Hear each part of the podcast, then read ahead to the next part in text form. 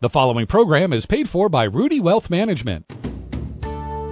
Good morning, and welcome to Paul Ruedi's On The Money. You're invited to be part of today's show. Call 356-9397. Opinions and views expressed represent those of the guests and do not necessarily represent those of the station. And now, Paul Ruedi's On The Money. Well, good welcome, everybody. This is Paul Ruedi's On The Money radio show. I'm glad everybody could join us today. I'm here with certified financial planner professional David Ruedi, also a retirement income certified planner. David, thanks for joining us. I'm turning up my headphones here. Yeah, thanks for having me. And I have a financial advisor, Ryan Repko, who also works with me at Ruedi Wealth Management. My two usuals, welcome. Good morning. And I'm going to go here to Dr. Fred. Dr. Fred, are you there? I can hear you. Okay, that's good. Line's a little staticky. We'll try to go with it. Okay. If it clears up, we'll be fine. I'm just going on with the prelims here, Fred, so let me get through that. So as I just put Dr. Fred Gertz on the phone, hopefully everybody can hear him loud and clear. I sure can. And you can call in with your questions at 356-9397 or text us on the Castle Heating and Cooling text line at 351-5357. We also want to welcome those tuning in on Facebook Live. It's important to recognize that past performance is not an indication of future results. You should not make any investment decisions without first consulting your own financial advisor and conducting your own research and due diligence. All common sense stuff. We're here to try to give people, as I say, not so much the answers. We answer what we can, and like I said, we do like the we like people to text us and call us with their questions, and we'll answer them the best we can. And, of course, one of our other goals is to provide the right questions so that you can talk to your financial advisor, whomever that might be. So, Fred, looks like everybody's worried now. China has had the slowest growth in, I think 10 years. I'm going to look at my notes here. This article said China's economy grew at its slowest pace in nearly 3 decades last year. World's second largest company grew to 6.6%. in 2018. Now, we would kill for 6.6% real GDP growth over here, but why is 6.6% when we hear that coming out of China that suddenly has people concerned? Well, for many years, they've at least asserted they're growing at a 10% rate, which is really fantastic. And again, if you think about compounding at 10%, you grow really, really rapidly there. There's been some question for decades about the authenticity of their numbers. They may actually be overstating them, and this may be more of a sign to the Chinese that they're not going to be growing as fast, because I think in a sense they start out with a number and then work around to get that number as opposed to having the number come out of the actual data. So again, I think it's suggesting that the Chinese are getting accustomed or want to get accustomed to a somewhat slower growth rate, which obviously they have to do, because a 10% growth rate simply is not likely to continue for a long period of time. And then everybody is concerned, probably related to that, but the World Bank, I think it's the World Bank, lowered their world GDP, gross domestic product, from I think 3.9 originally, though not too long ago, 3.7, and now down to 3.5%. But that sounds to me, even though we don't like the trend, but just the absolute number, nominal world GDP at 3.5, doesn't seem to be something to be alarmed about. No, that's very good for the long term. And again, the United States is going to very likely hit 3% for 2018, but the suggestion is that it's not going to happen. It's not going to continue, but we'll still have relatively strong growth. So again, this is a big difference between a recession and a slight slowdown. This appears so far to be a slight slowdown. And again, there's still lots of strong numbers coming in about jobs and employment, wages, things of that sort. So I think people are more wary now, a combination of some of these signs and the fact that we're getting close to a 10-year expansion. So again, it's not unnatural that people would worry a little bit, but that's not a sure sign that we're headed for the recession. I think the recession is somewhat more likely than it was a year ago, but certainly not a high probability right now. And I see last week there was all kinds of news coming out of China, at least reportedly, that they've offered maybe a 6-year buying spree. where they'll increase their goods imports to the U.S., or from the U.S., I should say, during that time by a combined value of more than $1 trillion. I think, is there some kind of sign maybe, can't read too much into it, I know that, but that both sides probably, both Donald Trump and the Chinese are probably at this point saying, look, we got to come to terms on this trade stuff and quit bashing each other, because you can see China is slowing down, and you know we got all kinds of other issues here with the government shutdown and whatnot. I suspect there's both of them want to get something done. Yeah, it's very likely true. And again, who knows what it would have been without that? It could have been almost the same thing without the agreement. So again, a lot of these things are a little bit like a kabuki dance where they do certain things and you know what they're headed for and so on.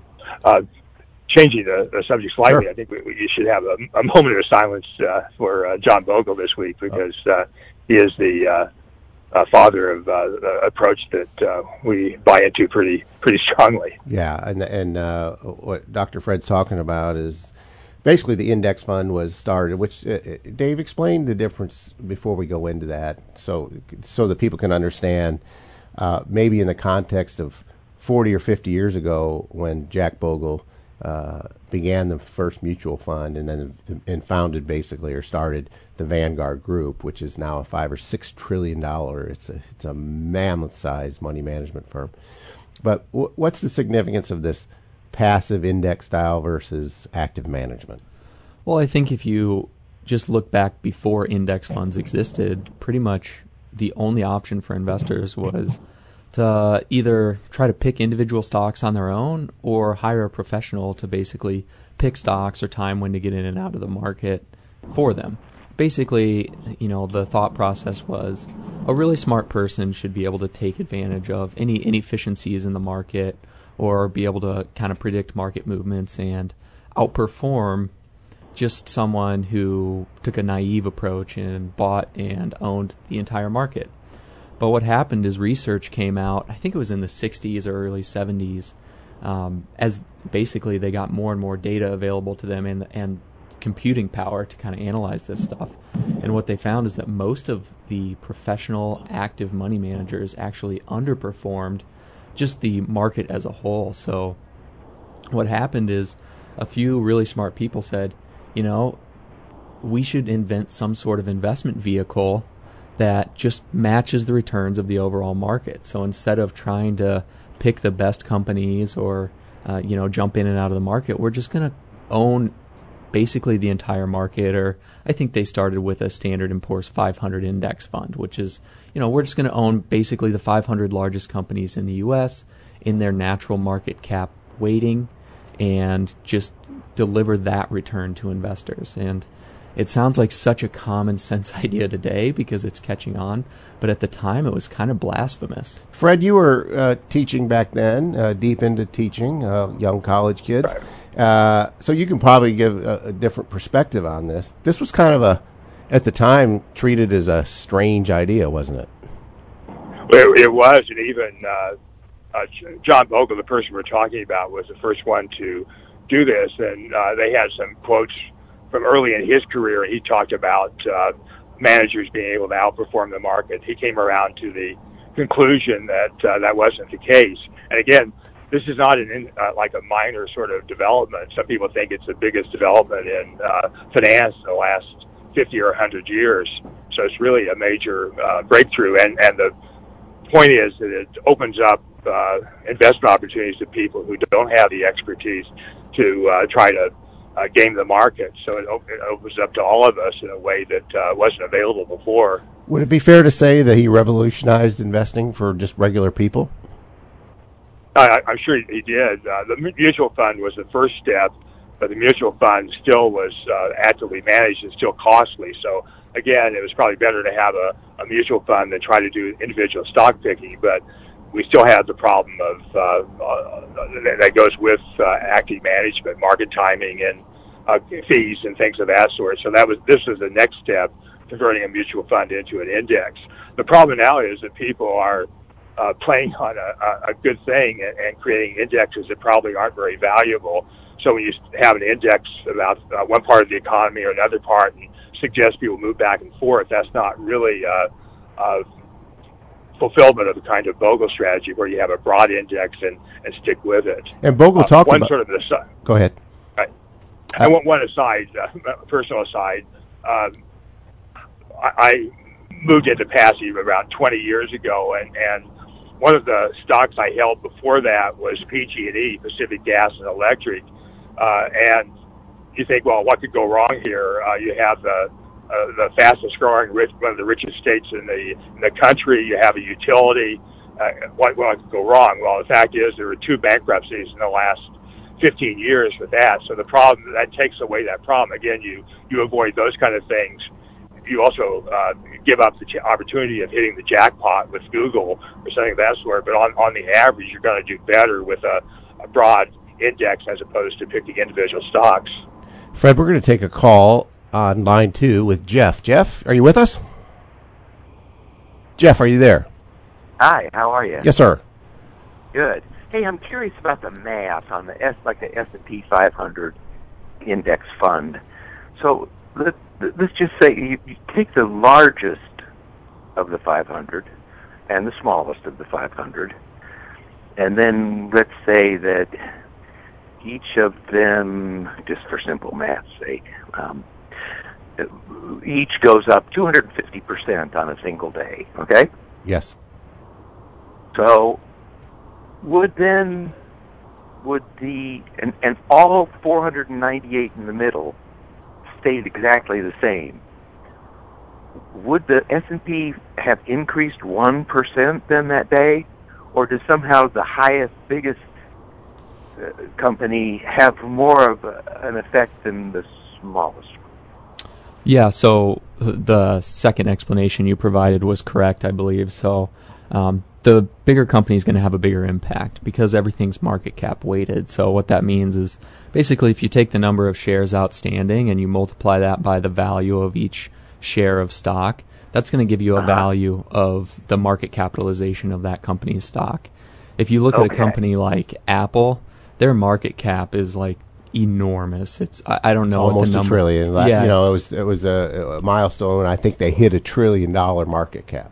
And I don't know what the 500th largest company would be, but my guess is it's much, much, much smaller than that. Yeah, right. So what happens is Apple ends up driving the returns of the Standard & Poor's 500 index a lot more than the 500th company.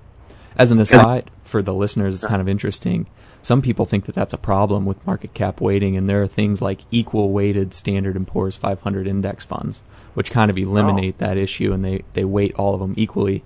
But that's not the same as an S&P 500 index fund. You have to know what you're getting into if you're going into something like that. But just kind of a little total tangent tidbit there. Just kind of shows you how people have to tinker. Yeah. Go ahead, Jeff. So, And then take that a step farther in the total, let's say a total stock market index. So really, the S&P 500 has a weight so much versus the entire market. What do you add by going to a total stock market index fund versus the S&P? Not very much, probably. Very little. So I'll give you a technical side and just a basic side. Basically, to me, whether you own the Standard & Poor's 500 Index or the total U.S. stock market, you are almost identical twins. Not quite. So a total U.S. market fund is going to have a slight effect from some smaller companies, a little more of a value impact perhaps. The difference in expected return is about 0.25% per year. So, I say flip a coin. I don't really get too caught up on whether a person buys the S&P 500 index or a Vanguard Total U.S. Stock Market Index. The point is, it's there. I think you got it. There, it's hard to tell the difference between the two on any given day or any given year, for that matter. There you go. Okay. Great, thank you. All right. Thanks, Jeff. Yeah. Paul, one aside, the one period when indexing became problematic was in the international index back in the 80s when Japan became really, really dominant. So you had a case there where in retrospect, you had a bubble in Japan, and that really took over the whole index. That's the only situation I've seen where indexation is really problematic. Right. And in essence, because there's this market weighting impact, people really don't remember so much. But I remember, and Fred, of course, you do, in the mid-'80s when Japan was going to take over the world economically, and we were all going to work for the Japanese, and they were buying all the premier properties in the U.S. And it's kind of a lot of the things we hear about China now, we heard about Japan. And because of that success of that index and being, again, most indices, proper indices, are market cap weighted. Basically, you own just the if you owned an international fund back then, this is what really Fred's getting to. You basically owned had essentially all your money in the Japanese stock market, and it was, in retrospect, it was in a bubble, and still is lower than it was at the late in the late 80s. Well, and I think that's one of the arguments that people will use against pure indexing, especially market cap weighted indexing, and that's why there are a lot of products coming out to kind of deal with these things. And like I said, it's, you can't necessarily compare the two. You have to know what you're getting into, but there are people who believe that, you know, it can reduce risk by, you know, basically equal weighting things. Or, you know, one of the things, like when I worked at Dimensional, their emerging market strategy, they limit how much any one country can be as a proportion of the overall portfolio. And I don't remember the exact percentage, but they're not technically following a pure market cap weight, but they're not technically a pure index fund company. Now, whether that's better or worse, you know, I'm sure people can argue one way or another, but I think that is a reason why more and more strategies are coming out that aren't pure market cap weighted index funds. Well, I think that's clearly the case. And then, you know, we get that question a lot. Well, what about Japan? You know, it seems everybody wants to use that, throw it in the face of buy and hold investing or just pure indexing. And again, you know, that's the story of risk. If you put all your money in any one country, you can diversify that risk. And getting back to John Bogle, I remember an interview with Jason Zweig I watched just over the weekend from the Wall Street Journal. His rules were basically, well, first is you diversify, and after that you diversify, and then diversify, and then diversify.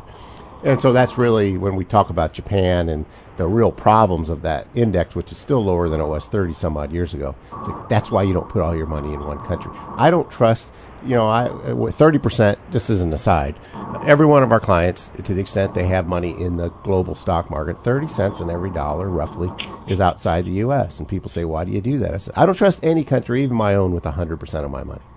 And it's different. There's lots of other reasons for it, diversification, different opportunity sets, et cetera. But Jack Bogle clearly, probably, I think you're right, Fred. In the last 100 years, I can't even go past that. I can't think of anybody that even came remotely close to doing so much good for so many investors in the United States. Basically now, because of him, you can essentially, what would have cost you maybe 2 or 3% a year to be invested in the stock market, now you can essentially do it for almost nothing. So that's I'm glad you brought that away. It's a big deal. In 1990, this was a big shift for me, so now we're going back a long time. Fred made a shift. So here I am. I started this business in 1984, and by 1990 I was lucky. I happened to sit through a presentation with maybe the person second to John Bogle, Gene Fama, and then also Ken French, two of the most, you know, cited people in academics, and sat through their presentation one time. And I decided right there at that meeting, I'm never going to use active management again, and I'm going to go to pure passive management, which is, of course, essentially when we talk about indexing, we're talking about, we don't need to try to pick stocks or outsmart the market. Let's just embrace the market. Let's grab those returns and harness those returns with the least amount of cost and friction. And so I've followed Jack Bogle, and I've read a lot of his books. And by the way, I can't recommend many books more highly than John Bogle's book, Common Sense on Mutual Funds, as just one of them. And I can't think of any investors that wouldn't do themselves a favor by reading that book. I just think it's just a terrific book. So I'm glad you brought it up. You know, one last kind of interesting fact is I was listening to a podcast, and they were talking about Jack Bogle, and they were saying that the index fund, when it first launched, it was basically a flop. I think it, like a couple years in, it had like $10 million under management or something, and it was just so countercultural. It took a long time for it to gain traction. And then fast forward to I think it was 2017 or maybe it was even last year, a lot of money flowed out of actively managed mutual funds into index funds. So it's really, really catching fire. But they were talking about how still about 70% of the money is actively managed out there. And whether that's the exact number or not, I think right. It's more the ratios, the general ratios. So the majority is still actively managed. So sometimes you'll hear people say, well, our market's going to become less efficient because index funds are becoming more and more popular and people aren't actually trading on information. And my answer is, with 70% of the money still being actively managed, we're probably still pretty far away from that point. Yeah, and in a perfect world, you wouldn't have still 70% or so of the money actively managed, because it's not a certain loser, but the odds are so poor that you're going to win at that game that it's a complete waste of time, in my view. And of course, there's an enormous mountain of empirical support that suggests that. Even people that do outperform the stock market, they don't do it by any more than you would expect by randomness. So it's just there's a problem. Paul, there's a problem we talked about that no one's going to call you on the phone and offer you a hot deal on an index fund. Almost probably 95-99% of all kind of sales pitches are with active management. That doesn't just apply to individuals; it also applies. In the institutional world, I'm on the SIRS board, and I probably hear 95 people talking about some active strategy, and 5 people talking about maybe an index strategy. So again, the profits in terms of being a money manager still lie on the side of active management. And I think if there's, in summary, on John Bogle, the gift he gave to the American investor is saved tens, if not hundreds of billions of dollars in needless expenses. I think he had a saying that said it's the only business where you pay for what you don't get. So, which would, I think, makes kind of a lot of sense. Well, last year, guys, we were going to talk a little bit because it was the first show after the New Year's, but then we got sidetracked, I thought, on some pretty good issues, so I was happy to do so.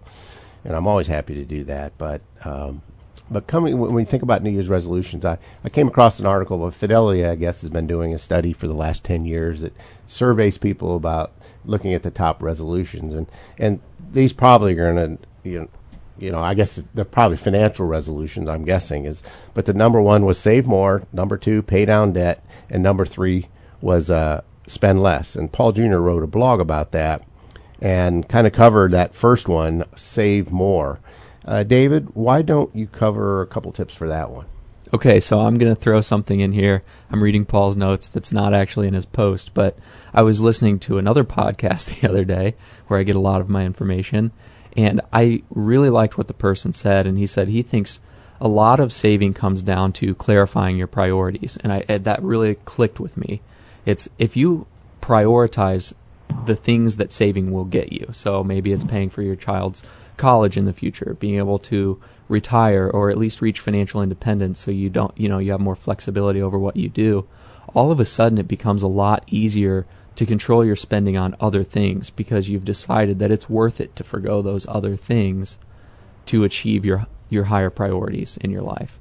So that's, I think, something that you can do right off the bat is first and foremost, clarify why you're saving. Why is it worth it? Why is it worth it to you to forego consumption today for future consumption or gifting or whatever the purpose is for? And then beyond that, you have the obvious easy ones, which is to the extent possible, automate your savings. So if you can withhold it from your paycheck and put it right in your 401k, that seems to work the best for people. I think most people have heard that advice, but the reason you hear it so often is because it works. And Ryan, what's your take on that? I mean, when you think about saving more, what are your thoughts on that subject? When you see that as the number one resolution, what other ideas do we have about, making that a little more realistic and something you can stick with? I think it's always the obvious answer. Well, if you need more money, you need to save more. But the reality is in the details, and the devil is in the details. How do you get to that point? You can, as David said, automate it. You can look at your costs as well. So you can look at a different side of the coin. Well, maybe you're in some funds that are maybe more costly than others, and you could switch within your investment portfolio or your 401k to a fund that offers a significantly lower cost point, you're invested in very similar, if not identical, investments, but you're paying less for them. And so those costs that you would ordinarily pay to the investment firm or to the fund that you're invested in, those stay in your portfolio, get reinvested year after year, and they grow, and it gives you a higher balance in the end because you're just not paying it out. What do your guys go to if someone put their 401k options out in front of you today, and let's just say they're still 5 or 10 years out from retirement? If you could only pick one, and assuming that everything is in there that's available, and nowadays most 401ks hopefully have at least some form of passive or index type fund. Do you have a default if you just had to pick one? And let's just say, it's just the stock component of that one. You mean an investment option? Yeah, investment choice? Option. Yeah. Yeah, I usually look for a total stock market index fund, and typically I see something in there. If that's not in there, usually they'll have. Almost all of them have some sort of like S&P 500 index fund, and I'll put the money, in there. I tend to look for international as well. So if they have like an international total market index fund, I'll put some of the money in that as well. And that's about as complicated as it gets. Maybe a REIT fund if they have a good one that's reasonable cost. Stuff that people don't know what a REIT fund is, David. Right. So that's a real estate investment trust. I'm glad you reminded me. Which is just basically publicly traded real estate in the U.S. So instead of going out and buying properties yourself, basically you're investing in real estate companies that are going to do that for you. It's like a mutual fund for real estate. But for the big picture, and we always talk about this almost on every show, at the end of the day, the biggest contributor to your lifetime investment success, outside of behaving properly, so which, by the way, is the biggest, but I'm talking about from an investment standpoint, if not all, the bulk of your lifetime outcome of how much money you end up with, and therefore what type of retirement you end up with, is how much you invested over your lifetime in stocks versus bonds. If that's the case, is there anything wrong with just defaulting to suppose there's a Vanguard Total Stock Market Index or a Fidelity Spartan Stock Market Index? There's not a lot to fight about after that, is there? No, I don't think so. Yeah, I didn't think so either. Excuse me. What about you mentioned the 401k, Ryan. Do you ever see cases where people don't even pick up the match, the matching contribution? Certainly, and it's maybe you just don't understand the full concept of what's going on. But at a minimum, as we tell everybody, if your employer is giving you a match, invest that amount of money for your own side so you at least get the match. You're getting a double up on your investment because your employer is putting in a certain percentage of retirement money for you. And some folks don't even know that's an option. So just knowing that in itself, if you contribute, let's say 3% of your paycheck and your employer matches that, now you have a 6% contribution rate for the year. Do you ever see people that neglect to do that because they read a book or they heard Dave Ramsey or somebody that says pay off your debt first? Yeah. I'm not knocking Dave Ramsey. I'm just saying people may even get his message wrong. Let's just leave it with they read an article or a book that said, first thing you do is pay off your debt. I was actually going to bring that up because we get that question a lot is, I have some extra money essentially. Should I pay down my debt first? Should basically put extra towards car payments or mortgage payments or school loans, whatever the debt is. Or should I invest that money in my 401k for retirement or invest it for some other purpose? And the answer is usually it's kind of a hierarchy. And I typically say probably first and foremost, it's hard to say. I have a tough time choosing between paying off credit card debt that's like, right, a 20+% interest rate or getting an employer match. I'd be interested to hear your perspective on that. I always take free money. Yeah. So, typically, my hierarchy would be contribute at least enough to your 401k to get the match, and then you can kind of assess what type of debt you have, what the interest rate is, and how that compares to the expected return of the investment portfolio, and also take into account kind of how things feel. So your psychological feelings towards having debt. Is it a burden that's hanging over you, or is it something you don't mind? I think that's key. I don't think we talk about attitude enough. Some things are purely financial. Some things are a blend between financial and how your personal taste towards debt or towards savings. Before we go on to more of these, because the next one we're going to talk about is paying down debt a little more detail, but it just struck me that the one, and by the way, there's guys wheeling away ATM machines across the street. I assume it's legit. I know the bank is actually moving their headquarters, but normally when I see a couple of guys walking down the street with an ATM machine on rollers, I worry a little bit. I want to feel like I got to call somebody. But if we see some flashing lights in a minute, we'll know what's going on. Because of the News Gazette, I happen to know that the PNC Bank has moved or is in the process of moving. So I'm relieved. But it kind of like, you know, the dog that didn't bark. What struck me about this Fidelity survey is nowhere in that top three is create a financial plan to begin with. I mean, don't you think that the three, which I said were what? Save more, spend less, pay down debt, and spend less.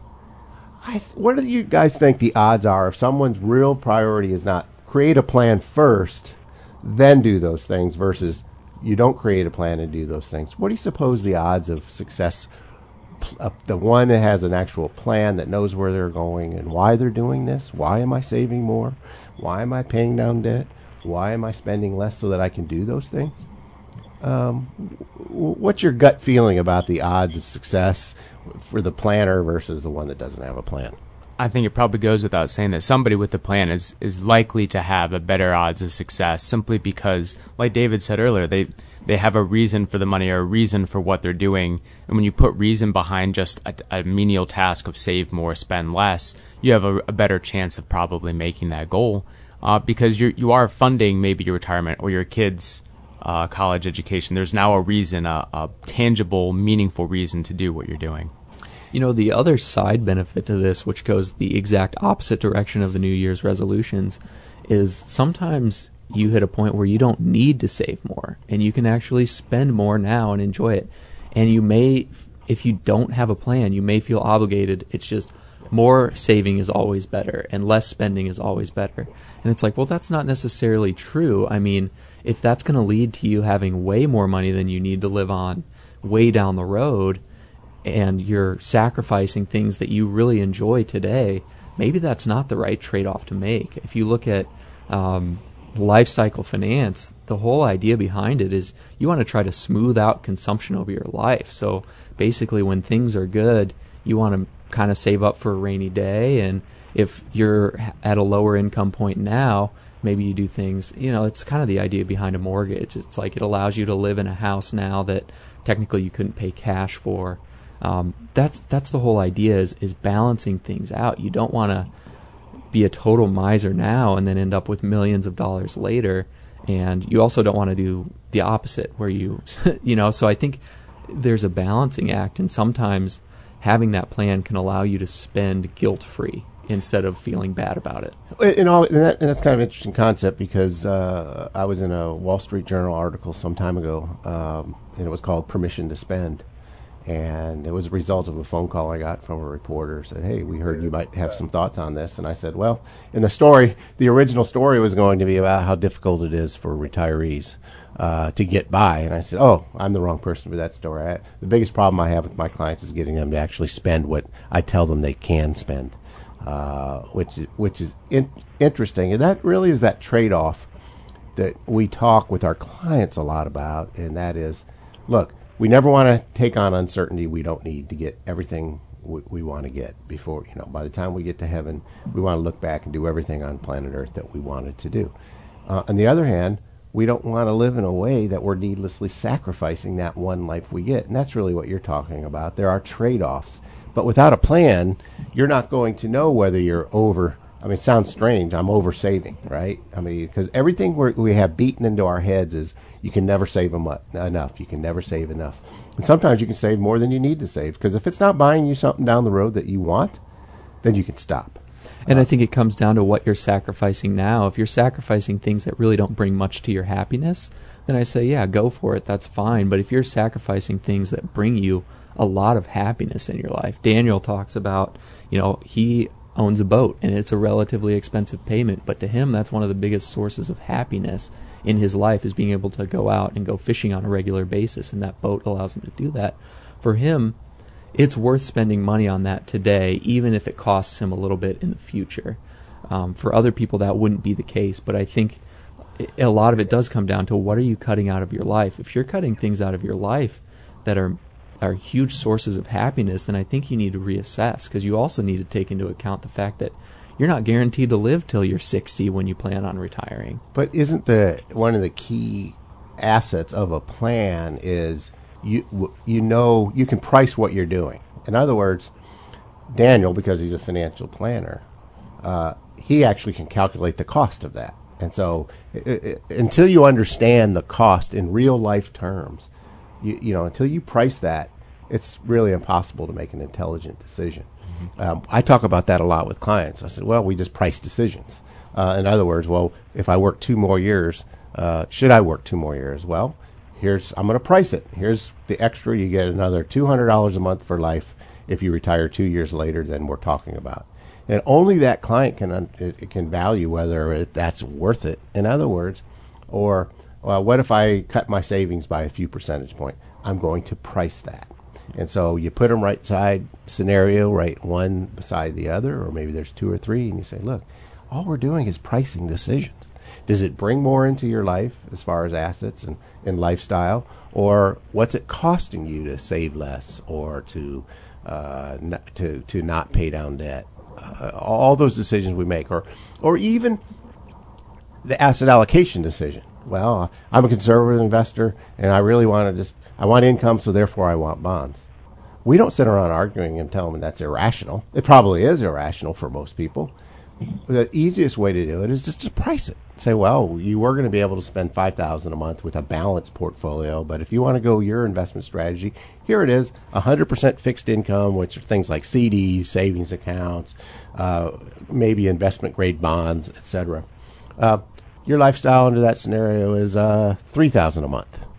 I don't think I'm exaggerating that much difference between those two strategies.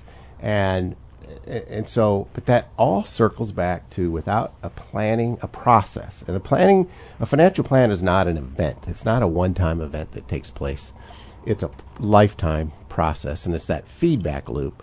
Well, because remember, we all get curveballs, right? Well, I have this curveball, or I'm thinking about doing this. How does that change the plan? What the client's really asking is, price it for me. Mm-hmm. I don't know if that makes sense to you guys.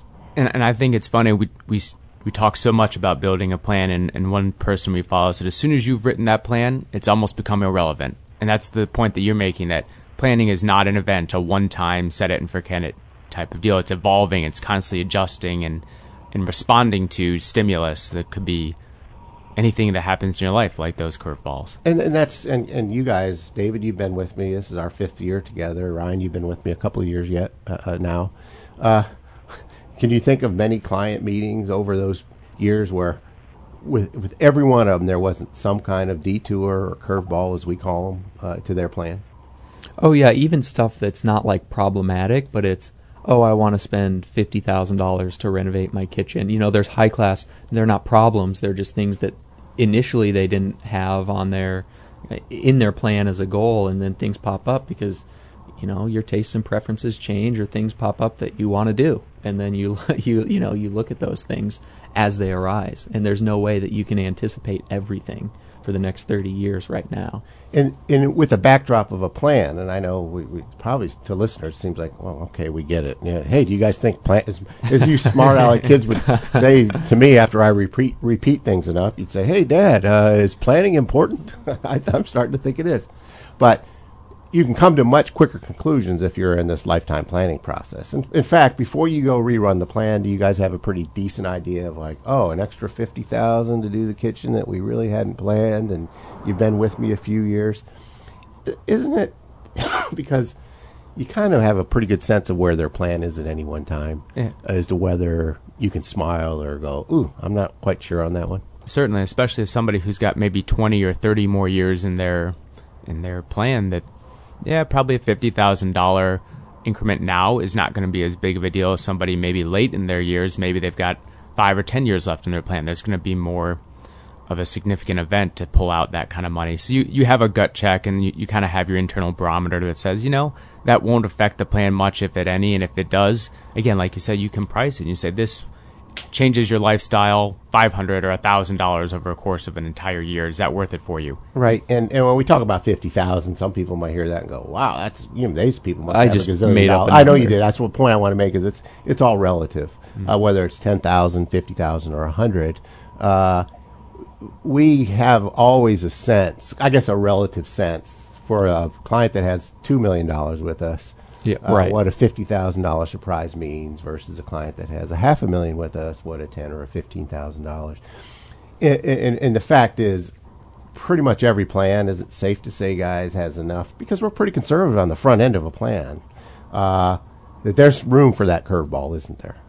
Yeah, usually, and if it really is a curveball where you don't have an option, it's not just like an optional thing, then it is what it is, and you make the adjustment going forward, and maybe that's, you get to spend less each month for the rest of your life because of this thing. Right. But at least you know what the new number is, and you know that you can, you know, otherwise you run to these horrible worst-case scenarios in your mind, and I think people get unnecessarily distraught. And sometimes if you just look at the numbers, it's like, yeah, obviously this isn't ideal, but we can cut back our spending $500 a month or $300, you know, whatever the number is.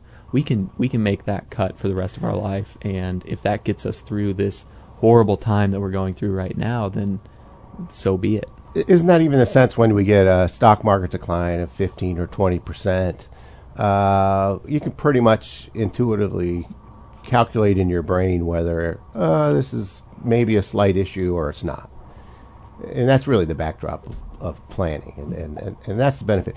If, in your guys' experience, in your words, so you have a client, they've been with you 2 or 3 or 4 years, nothing, you know, crazy has happened, you know, no financial collapse or panic.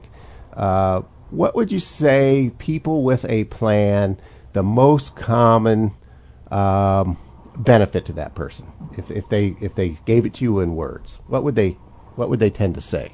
I think probably they'd say that they just worry less, because they know that we've kind of already thought about the what ifs, and if the market goes down, or what if I have that surprise curveball, we know that the plan is already in place and it can support those kinds of things that it gets thrown at, and they don't have to worry so much about doing this on their own, or am I making the right adjustments? Did I over adjust, and am I saving too much now that I could have been spending on just day-to-day living? They have the ability to just quickly say, Paul, Ryan, David, is this going to be okay? And I think that's the question most people are asking, is, am I going to be okay? Speaking of worry, can I change gears a little bit and throw in one of my own New Year's resolutions? So one thing that I think would be really helpful for people who are especially prone to worrying, and I think this especially applies to retirees who are relying on their investment portfolio to fund a portion of their lifestyle. Maybe 2/3 of their lifestyle. My recommended resolution would be turn off CNBC or stop watching the financial news, and check your account balances less frequently, because I found those two things really, really help people.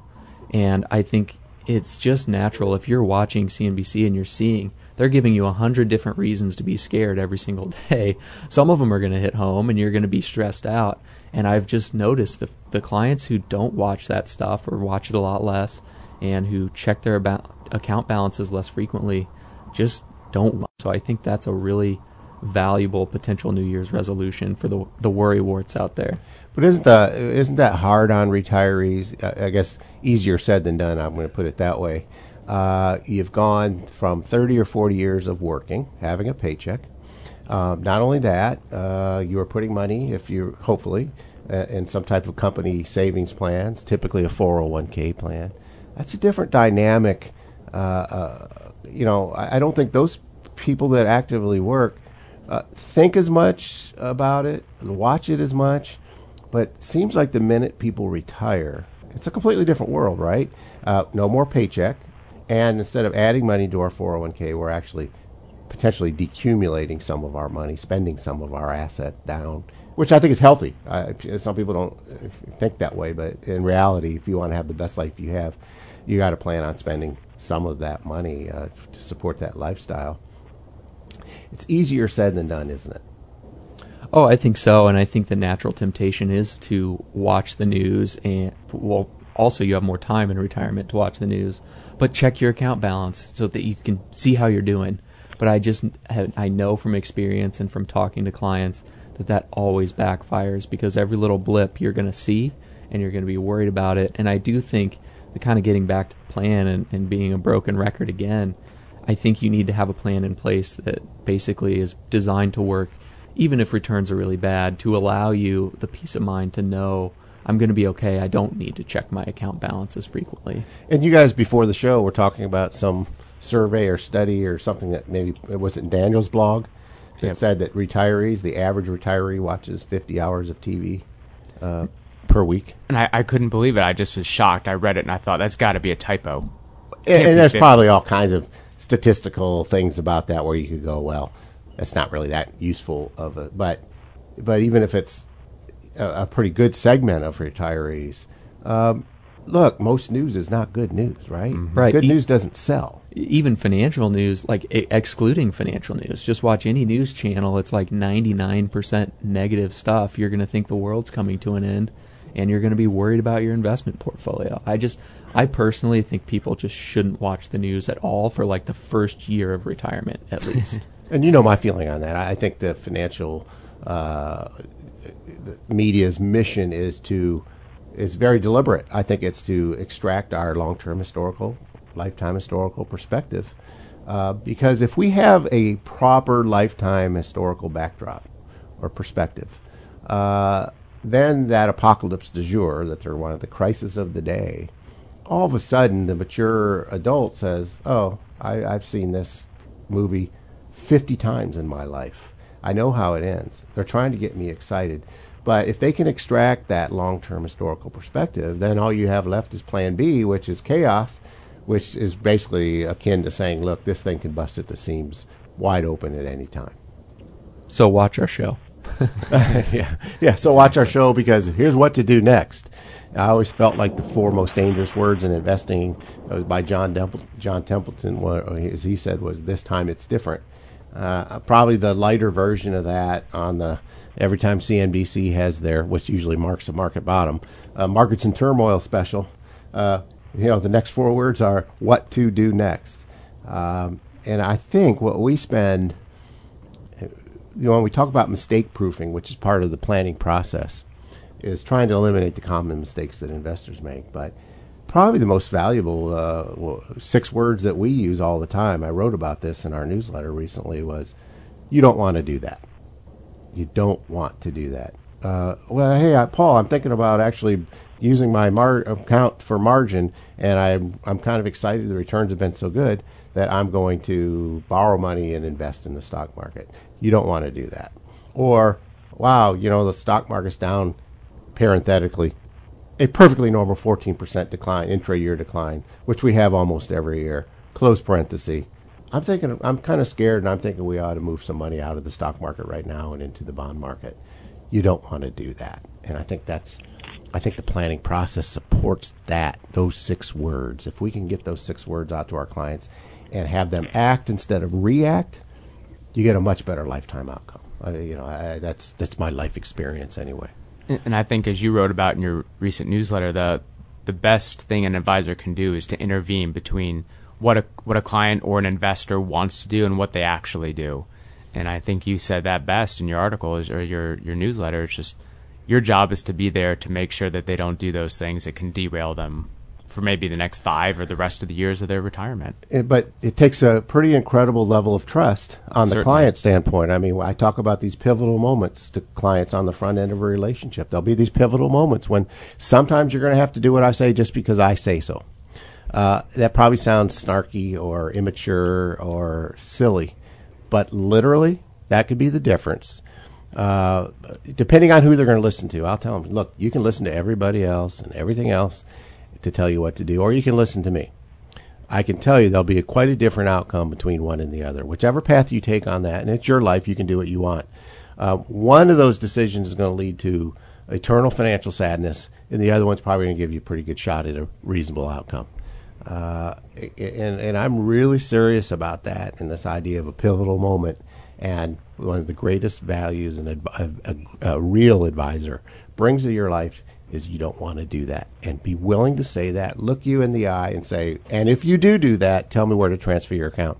because I'm not going to be part of a really bad, what I think will be one of the worst financial decisions you make in your life. And when they see you're not bluffing, I really haven't had anybody, you know, they always fold. But then again, my views on this are one that we're in a job, in a career that basically we have people's livelihoods in our hands. I mean, that's what we have in our hands. And if you're going to take on that responsibility, and that's, as Mom said, guys, when somebody asked her, what do you think your husband and kids do? Her words were, well, I think they take on a huge responsibility for people. We do have a huge responsibility. That's why we take this so seriously. And that's probably why today's show, I guess everybody's going to say, hey, financial plans are pretty important to you guys, aren't they? They are. But that's because I've had 35 years of doing this. I know there's two paths. One is eternal sadness. You don't have a shot. The other is you have a pretty good shot at a pretty good life. Well, Dr. Fred, I'm sorry. We kind of dominated the last 30 or so minutes. Any final thoughts in about the next 10 seconds? No, I was just listening. It sounded good. Okay. Thanks, Fred. We'll catch you here next time. And, guys, thanks for listening for On the Money, for everybody out there. Thanks, Ed Bond. Join us for the second and fourth Tuesday of each month for Paul Ruedi's On the Money. Views expressed represent those of the guests and do not necessarily represent those of the station. This is News Talk 1400, WDWS, Champaign-Urbana.